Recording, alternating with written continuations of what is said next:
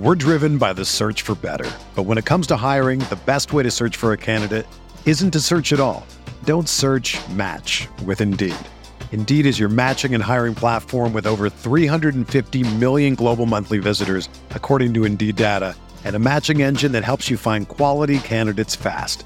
Ditch the busy work. Use Indeed for scheduling, screening, and messaging so you can connect with candidates faster.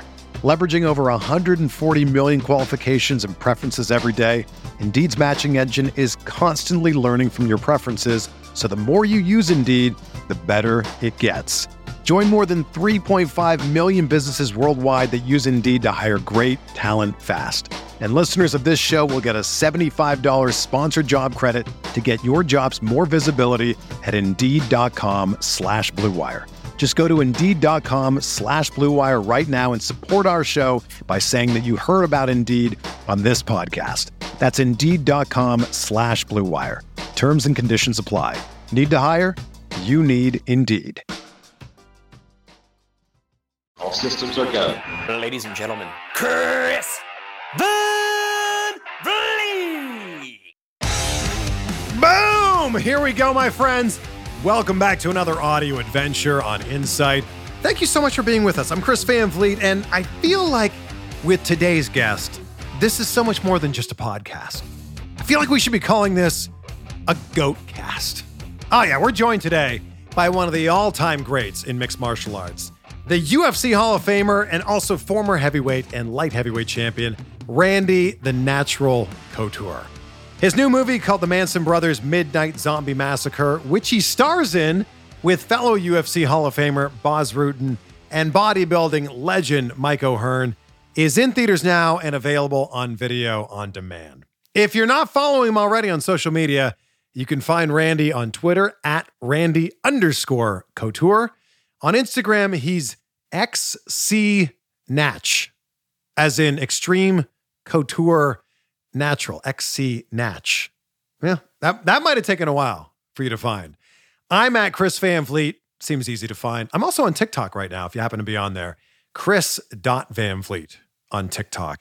And please take a second today to like or subscribe to this show wherever you're listening right now. And if it happens to be Apple Podcasts, please, please take a, a second today to leave a review on there. Like this one from Ralph Stark one. He says, beautiful and wonderful podcast. He always asks the right questions and gets the answers I need from the interviews.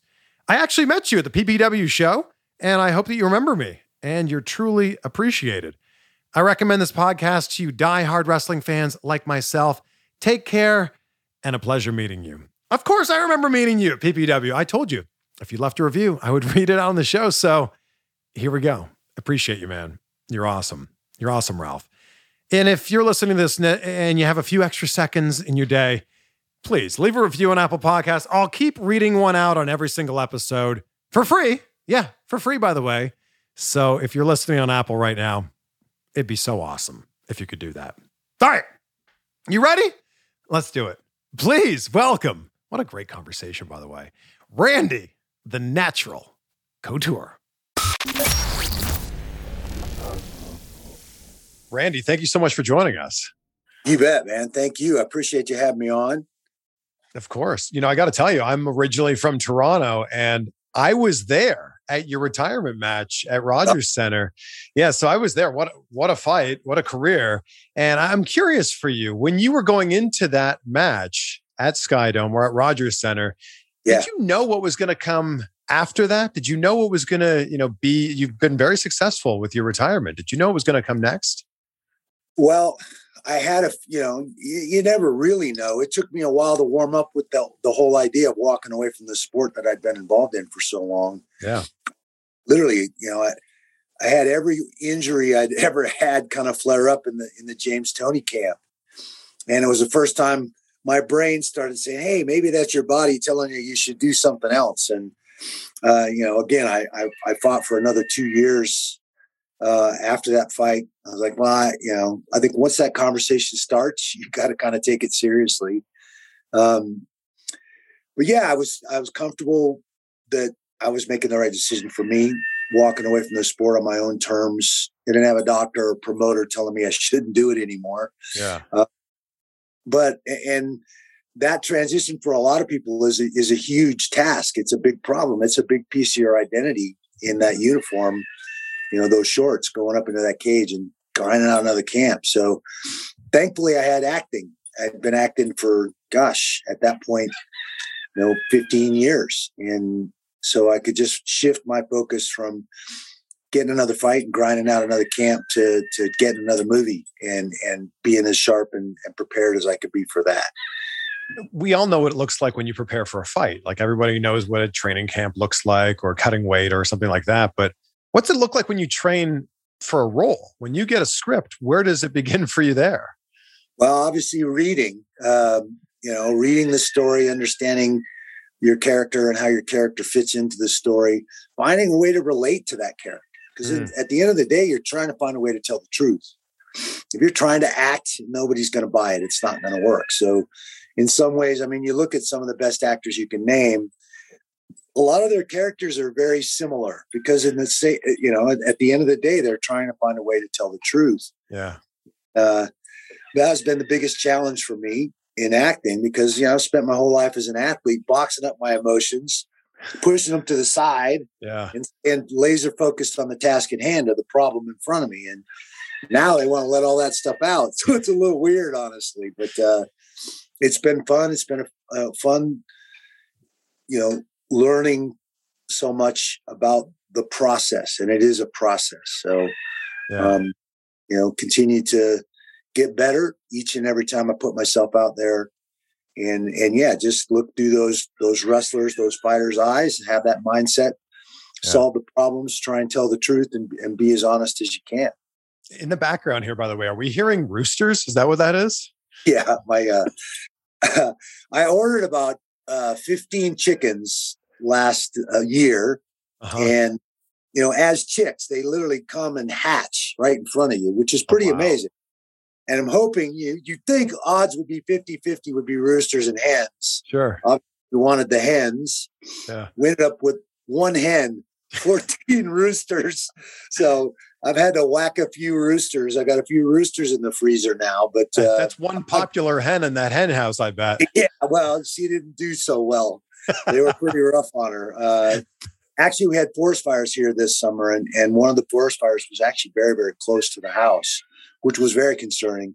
Wow. And uh, the one hen we had was overcome by the smoke. That's how close the fire was. So, wow.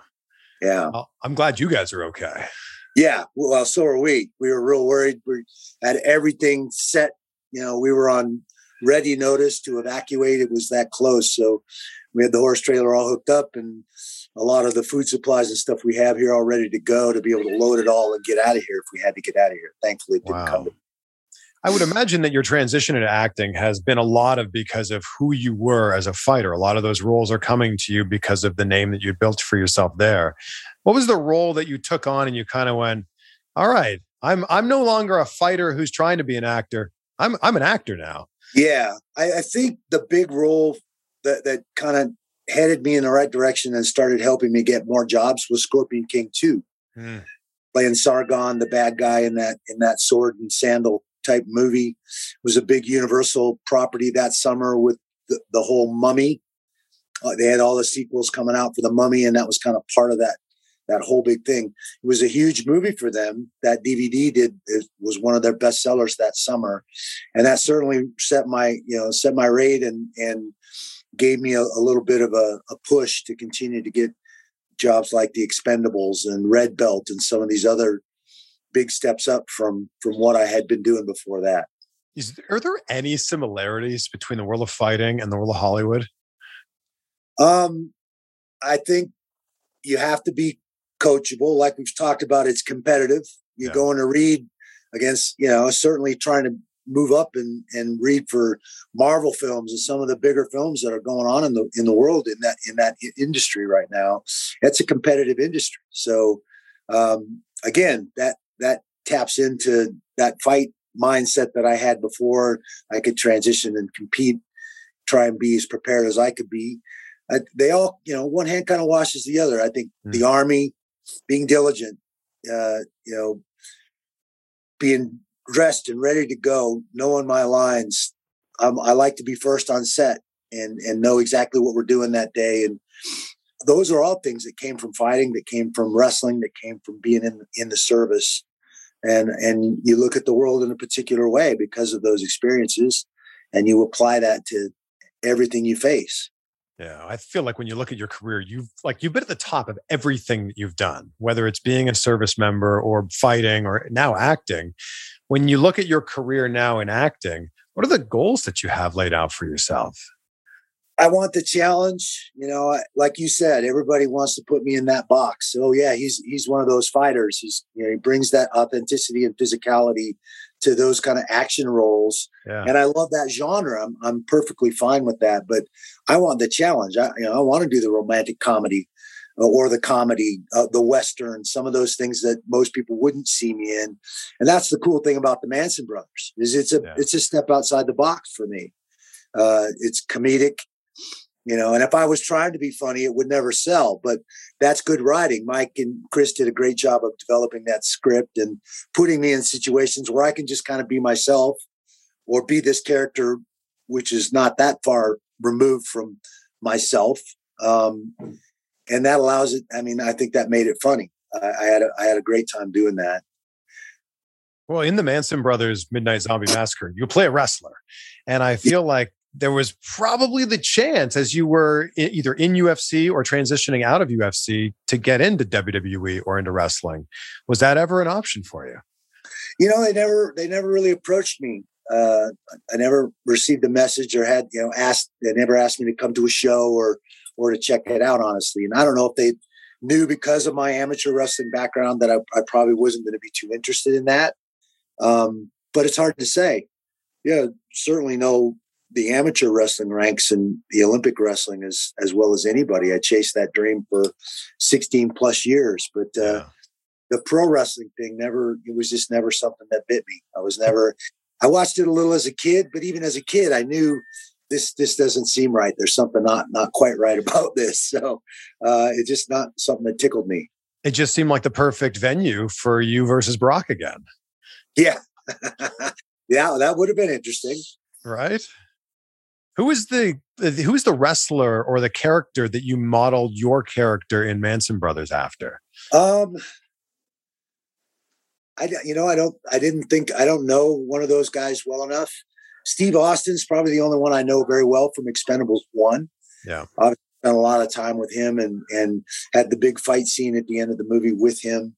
Um But even in that, you know, there's a difference sitting with the guy, talking to the guy all the time than than the Steve Austin that you see at a W W E match. Yeah. Um, so, but, you know, I just, I, I I thought Pump Hansen was an interesting character. He's kind of this grizzled old vet. Um, certainly at that stage in my life, after fourteen years of, you know, more than fourteen years of fighting, I could relate to his attitude about now he's coming down the back hill, you know, the, the downhill side back in the bush leagues when he'd been all the way up at the top. And, and, uh, you know, so it wasn't too hard to find Thump. If we take this way back, Randy, who was the person early on in your life that gave you the confidence to pursue these things that you pursued and pursue them at the highest level? I think my mom. Uh, my mom was a single parent. She raised three kids. I was the oldest and only male in the family. So the chore list was, was doled out to me and, and learning, you know, to make sure you had all those chores done before mom got home from work. And, mm. uh, you know, I grew up with a lot of babysitters as, as a younger kid, but then I became the babysitter as I got older. Uh, so there was some responsibility as the oldest of three kids with a single parent kind of running the show. Um, I was the next in line, so to speak. So I think that I learned that work ethic from my mother. My mom was working two jobs to support us by herself. She got very little help from anybody. So uh, I think that a lot of that translated to me. And, uh, you know, I think some of those things you have to look at and, and find as blessings. They made me who I am. Yeah. Well, U F C or M M A wasn't a thing at all when you were growing up. What did you think you were going to be? Yeah, I think originally I was I was really into the outdoors. Uh, you know, I started hunting with my dad when I was six. Uh, I was headed towards being a zoologist or or in the in the Forest Service or something like that, where I could work in the outdoors on a regular basis. I was really interested in flying in junior high and high school, which was one of the, the things that led me to the Army. I knew that I could go to flight school, become you know, a helicopter pilot and fly for the Army, and that that skill would translate then to maybe flying for the Forest Service or fishing game or something like that.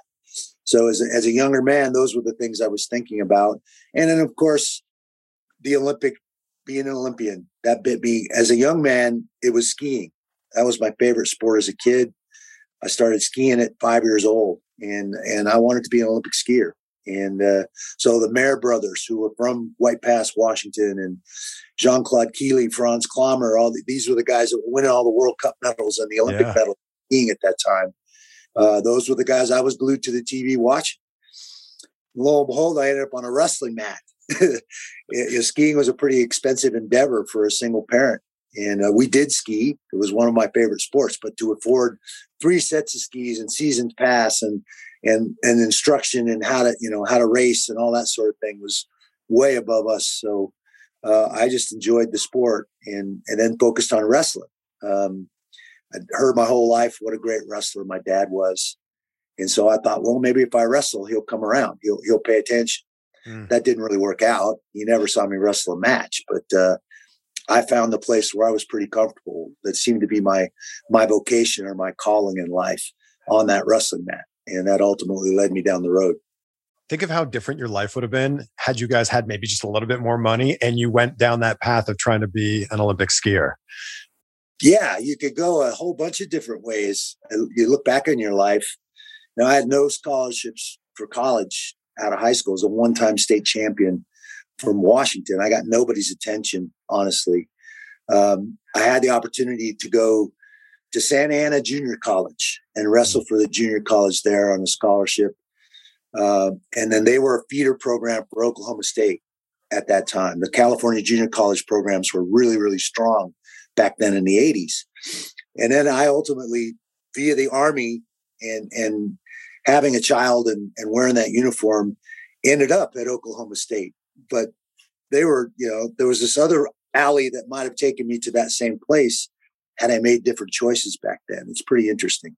It's so interesting. I always, it's so fascinating to think about life in that way. I mean, think about if M M A or U F C had been popularized when you were coming up, when you were a teenager, how different do you think your life would have looked then? Yeah, I, I really wonder if I would have forayed into the sport back then. You know, yeah. I was still a lot in trying to trying to become a decent wrestler. You know, as a one-time state champ, I'd never won a national title or been involved in in the you know the national level of sport of wrestling. Um, I often say, you know, things turned out the way they should have turned out. I, you know, I ended up in the Army. I ended up on a wrestling mat again when I thought wrestling was done for me. Um, I think competing internationally as a service member, becoming an alternate on that eighty-eight Olympic team as a soldier, uh, gave me the confidence that I could compete at that level on the international stage that I didn't have before. Yeah. And going from there, getting a scholarship offer to go to Oklahoma State and wrestle there for four years. I think it was that four years that I learned I could not just compete, but win at that level. So it was incremental, you know, things worked out, unfolded, and slowly I became this person that could compete at that level. And, and that ultimately led me into the, the ultimate fighting and, and M M A. What do you think was the match in U F C that really put you on the map? Probably, I think that that first Belfort fight in my second U F C show mm-hmm. in Bay Saint Louis, Mississippi, set the tone for my entire M M A career. Nobody expected me to win that match. You know, I was thirty-four years old. By everybody's estimation, I was already over the hill athletically by those standards back then, especially in a combative sport like M M A. Yeah. So, uh, you know, Uh, you, you know, you just don't know. You don't know how things are going to unfold, how things, where things are going to take you. Um, that match set the tone. It was a huge underdog. Everybody thought I was going to get my butt whooped by this young nineteen-year-old that was blasting through everybody. And through the course of that eight minutes, I think I won a lot of people over. They didn't expect me to win, but that seemed to be the theme throughout the rest of my career because I was the older athlete fighting much bigger guys. Yeah. You know, I was the underdog most of my career. We're driven by the search for better. But when it comes to hiring, the best way to search for a candidate isn't to search at all. Don't search, match with Indeed. Indeed is your matching and hiring platform with over three hundred fifty million global monthly visitors, according to Indeed data, and a matching engine that helps you find quality candidates fast. Ditch the busy work. Use Indeed for scheduling, screening, and messaging so you can connect with candidates faster. Leveraging over one hundred forty million qualifications and preferences every day, Indeed's matching engine is constantly learning from your preferences, so the more you use Indeed, the better it gets. Join more than three point five million businesses worldwide that use Indeed to hire great talent fast. And listeners of this show will get a seventy-five dollars sponsored job credit to get your jobs more visibility at Indeed.com slash Blue Wire. Just go to Indeed.com slash Blue Wire right now and support our show by saying that you heard about Indeed on this podcast. That's Indeed.com slash Blue Wire. Terms and conditions apply. Need to hire? You need Indeed. When you need mealtime inspiration, it's worth shopping Kroger, where you'll find over thirty thousand mouthwatering choices that excite your inner foodie. And no matter what tasty choice you make, you'll enjoy our everyday low prices, plus extra ways to save, like digital coupons worth over six hundred dollars each week. You can also save up to one dollar off per gallon at the pump with fuel points. More savings and more inspiring flavors make shopping Kroger worth it every time. Kroger, fresh for everyone. Fuel restrictions apply. I think the other theme throughout your entire career is you're not afraid to reinvent yourself. Like going into the U F C at a later age, it would have been so easy to go, yeah, one or two matches, we'll see where it goes. And then you believe people when they say you're too old for this. And now you've reinvented yourself as an actor as well. Talk me through that process. How do you get over that fear of going, this is who I am and this is who I'm going to remain? Yeah, and I think that's exactly what it is. It's a fear, a fear of failing. We all have that little voice in our head, that that self-talk, and that little voice can be brutal. Uh, you know, especially as a as a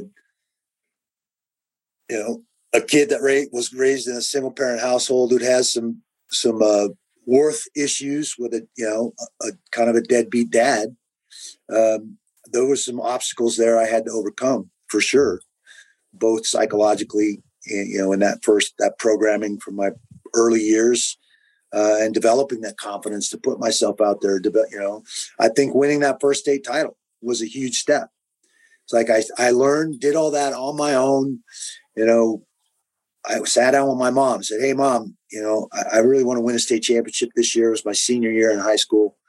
But I was working a job at the grocery store. I had to pay my own car insurance and gas money and, and all that stuff and kind of had some responsibilities, and I knew if I wanted to up my game and, and have a shot at being in the state championship, I had to do some extra work. Uh, mm. She bought me a old plastic weight set from Sears, and I had a, a the old uh, Arnold Schwarzenegger workout book, the Encyclopedia of Bodybuilding. Yes. Started putting together workouts with that old plastic and, and doing extra running and. I set my goals on this is what I want to do. And my mom said, okay, you can quit your job. I'll, I'll cover those expenses during wrestling season. She allowed me, believed in me enough, allowed me to set out to achieve that goal. And then after I made it, it was like I had the blueprint. Mm. You know, okay, this is how this works. I had no idea. It was literally a stab in the dark, but that, you know, that plan and, and putting myself out there, potentially losing and, Uh, you know, was an option. And so I had to make terms with, you know, come, come to terms with that, make friends with that. Mm-hmm. And I think that was the first time I ever put all those pieces together and did that. And so then I was just a matter of finding the next thing I wanted to set my mind to and following that same blueprint and then refurbishing it, fashioning it, polishing it, making it better and more streamlined as I got better and better and better moving down the line. I just think there's so many people that maybe they're in their mid thirties or early forties and they go, I don't love my job, but it's all I know. I'm too scared to go move on to something else. How do you get over that? Yeah. I, yeah. I think the more responsibility you have on your shoulders, it becomes more and more difficult to do things like that, to to rock the boat, to start over, to, you know, I think that's why getting out of the service was such a huge decision for me. Yeah. twenty-five years old. Was I going to keep, you know, stay in the service? I had two kids by that time. Was I going to, you know, keep taking care of my family the way I needed to, but still chasing that Olympic dream with the Army's support, the Army's help?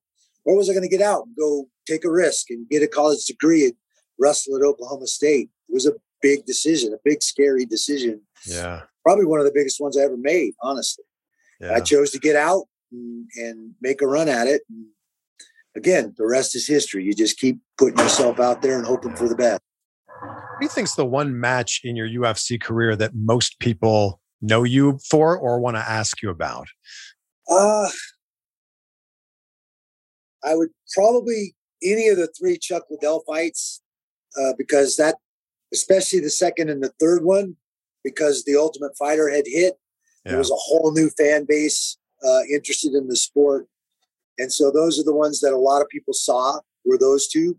They didn't see the first one, which is obviously my favorite. Uh, and then the Tim Sylvia fight. I think that was the biggest crowd we'd ever had at that at that stage of things. Um, you know, again, most people counted me out. I was I was forty-four years old. They thought, man, and Tim at six foot eight, you know, that looked just, like David versus Goliath. That was Mutt and Jeff out there for sure. And, and uh, uh, again, one of those times my mom looked at me like, "What are you doing? Are you crazy?" So, but again, you know, things worked out. I, I feel like throughout your entire career, you weren't as like mean or angry as most of your opponents were. Did anyone ever tell you like, ah, you need a little bit more of an edge here, Randy? Well, I think some of that come from, from my wrestling mentality. I, I had to wrestle some of my best friends for the spot on the team. One of us was going home pissed off. I yeah. mean, that's just the way it is in the sport of wrestling. Um, and so I was never one of those guys that had to generate a bunch of animosity or run my mouth and any of that uh, to, to go out and fight. For me, it was just an extension of wrestling. Different, little bit different rules of engagement, but a very similar tactical sport. So yeah. I just applied that that wrestling mindset to that and kept that same attitude. I wanted to be me. I didn't want to create a persona or any of these things that some of the guys were doing to market themselves. I just tried to keep it simple. And yeah. I think a lot of fans appreciated that. M M A's changed so much since when you got into it, and I'm sure it's going to keep evolving and changing over the next ten, fifteen, twenty years. What do you think about where it's at right now? I mean, the big money fights right now, in boxing at least, are with Logan Paul and Jake Paul. What do you think of yeah. what's going on? Yeah, these crossover fights, you know, obviously the first guy that only got to come the other way was James Toney in two thousand eight in Boston. And uh, it was a huge fight, a fight that I took very seriously. I felt like, you know, the reputation of our sport was on the line in some ways for that, for that fight. Uh, I had a lot of respect for James as a boxer. The real question was, how much M M A was he really going to be able to learn? And I think we answered that question pretty quickly. Uh, but now we got these, uh, you know, just saw Anderson Silva and Tito, you yeah, know, Vitor, Vitor Belfort. Belfort against Evander Holyfield. I mean, holy cow. Yeah. Uh, these thrillers, you know, that's Anderson's second great fight in boxing. Um, we've always known Belfort was a, a solid striker. I mean, that's one of the things you had to really focus on when you were facing him in M M A. He showed those skills again on Saturday against Evander. You know, I'm not a fan of all the antics and, and the rhetoric and all that from the Paul brothers, but if they are doing something, it's poking Dana White and shining a light on the disparaging difference between fighting fighters pay in M M A versus fighters pay in boxing. There's no transparency in M M A. How are you supposed to negotiate your fair value in the marketplace if nobody knows how much money is being made in the sport in each and every event? Those are that transparency is in boxing because of the Ali Act that was implemented in nineteen ninety-six to protect boxers from from promoters like Arum and, and Don King that were taking advantage of, of a lot of the boxing world. Um, We don't enjoy those luxuries and those protections from that federal legislation in M M A. Yeah. You know, I think that the Fertittas knew exactly what they were looking at in two thousand one when they bought the company. In ninety-six, when the Ali Act was implemented, Lorenzo Fertitta was the Nevada State Athletic Commission commissioner. He was in charge of the whole show back then. So he knew exactly what was going on. And, uh, you know, when they sold the company in twenty sixteen for four point two billion dollars, they got a lot of people's attention, especially a lot of fighters going, what? Holy cow. Yeah. So we need that transparency. We need that same protection from that same federal legislation uh, in the sport of mixed martial arts and all the, combat- the combative sports. Why not? It's an easy yeah. thing. Change the definition of, of that legislation to combative sports athlete instead of just boxing. Yeah. You adjust some of the language because the rounds in M M A and some of the other sports that are doing pay-per-view in com- in combative sports are different as well. But other than that, it's a, it's a simple fix. Um, so, I you know, we're lobbying hard to try and get that to a vote in, in Congress and then on the Senate floor. Obviously, with the relationship between Trump and Dana White, it was going to be very difficult to get that done during that administration. But we're not having much success now either because the U F C has still got lobbyists working against us, got us thrown out of energy and commerce, which is where the Ali Act was originally implemented. Um, you know, they're doing their their due diligence to keep this from getting to, to a vote, because if anybody really looks at the situation, it's a no-brainer. Yeah. Seems- we had sixty Congress people on both sides of the aisle ready to vote on this um, because it is it is so stark and obvious that we need some transparency and protections for mixed martial artists as well. With you talking about all of this, does this mean that you now have some sort of a relationship with U F C? I have no relationship with, with the U F C, and that's largely because of Dana White. You know, right. he he decided that I was the enemy uh, quite a while ago. Actually, when they bought the company, we butted heads almost immediately over ancillary rights and contracts. Nobody else was paying attention at that time when, when you know they were. I'm not sure who was holding whose feet to the fire back then, but we weren't we weren't getting along very well. Um, I think they felt like they were stuck with me when they bought the company. I was the heavyweight champion. I just signed with new management. We started pointing out a lot of the issues in this seventeen-page piece of crap document that they call the contract, and and uh, you know. I'm one of the few fighters that owns his own ancillary rights, and we kind of forced them to adjust some things. Now, some of that was okay for me, but it, it, the backlash to that was they tightened up their contracts. They made their contracts even worse than they were before because I was poking them about ancillary rights and some of this other stuff. So that kind of sucks for all the other fighters that weren't paying attention and fighting, didn't have the leverage. I had the leverage at that time because I was their heavyweight champion to kind of push some of those issues. Yeah. But that went by the wayside. Nobody else took up that mantle or tried to, to fight for their own ancillary rights or their own issues with those contracts. Now, obviously, you got guys like John Jones and others that are chirping about the pay. Logan Paul and Jake Paul are poking Dana on a regular, you know, guys like Ben Askren and Tyron Woodley make more money from one boxing match than they've ever made in their entire M M A career. Yeah. There's a stark problem in our sport. So, yeah.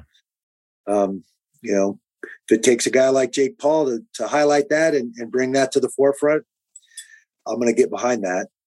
With all those names that you've mentioned, that those legendary M M A fighters who are now boxing, will we ever see your name added to that list? Do you, would you want to get into the ring and have a boxing match? Yeah, honestly, it doesn't make a lot of sense to me. Uh, you know, I, I retired and came back once in my career. I, I can't really see doing that again, especially at fifty-eight. I'm ten years out now. I haven't been in fight shape, and let's be honest, fight shape is a pretty real thing. Uh, I'm in great shape for the average guy walking around at fifty-eight for sure, but fight shape is a whole different animal. And and so to think that I'm going to go, you know, back out and, and get in fight shape to go try one of these crossover boxing matches or or try M M A again, I just it doesn't make a lot of sense to me. I put a lot of wear and tear on this body through years of wrestling and fighting. I think coming to terms with that and, and walking away when I did, going out on my own terms was a was a, a good thing, and I, I want to stick to that. You look like you're in amazing shape. So what's what's the day to day look like for you now? Doing a lot of body weight stuff, you know, not a lot of heavy lifting. A lot of, I don't do a lot of hard sparring anymore. You know, hard a lot of hard grappling anymore either. To be honest, the discs in the neck are pretty worn out, and and there's no way I, I you know. There's no way to do that halfway. You're either doing it or you're not doing it. it becomes difficult to do halfway. So uh, uh, I have to take care of the neck. I don't really want to have to have a neck surgery. Uh, most of the guys I've seen have those fusions or have those disc surgeries are, are no happier, no better off after doing them. So I'm trying to take care of the neck and, and not put a lot of stress on it if I can help it. Thankfully, you know, movie work, you can just say, yeah, yeah, yeah, I didn't like that. Let's do another take. Or let's bring in the stunt guy. Yeah, exactly. Exactly. So how, how much training was there to be get into wrestling shape for the Manson Brothers movie? I was already in pretty good shape. You know, yeah. I train regular. It keeps me sane. So I didn't have to do anything special for the, for the Manson Brothers movie. Uh, I was pretty lean and in pretty good shape. Or, you know, it might have been six months after I retired that that I got a little little th- thicker in the middle, uh, but quickly changed my eating habits. I started doing the intermittent fasting, um, and, and that allowed me to stay lean when I wasn't able to train the way I was used to training. Uh, so I, I didn't have to do a whole lot uh, for the Manson Brothers. I was in great, pretty great yeah. shape walking into that. Certainly for the camera. Um, so, and, you know, and you're on film with guys like Stallone, who's, you know, seventy-five, I think, and, and in amazing shape for a guy his age. My young, sorry butt can't walk into a set like that, you know, with Dunlops and, you know, trying to go up two pant sizes. It's just not going to work. So I've got to yeah. stay in shape. What's the most you've ever weighed? two thirty-three. When I got out of the Army, Uh, that summer, yeah. I spent two months sitting on my butt doing nothing, drinking beer. And I rode into uh, Oklahoma State. I was stationed at Fort Campbell, Kentucky. I rode in that August from, from Fort Campbell into Stillwater, Oklahoma, in time for the opening season barbecue with the team. Rolled into the barbecue, and a bunch of the guys are like, "Who's the new heavyweight?" Oh, wow. Yeah, I was at two thirty-three. I was wrestling one ninety for those guys. So obviously, uh, had to clean up a few things and get my happy butt back in shape pretty quick. Did you always feel more comfortable at light heavy than at heavyweight? You know, it was just a difference in in uh, solving the problem. The heavyweight guys early on weren't terribly conditioned or in great shape, but you still didn't want to stand around in front of great big guys like that.